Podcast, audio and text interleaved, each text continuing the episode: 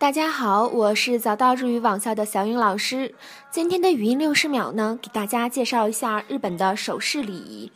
不同的国家、不同地区、不同的民族，由于文化习俗的不同，手势呢也有很多的差异，甚至同一手势也会表达不同的含义。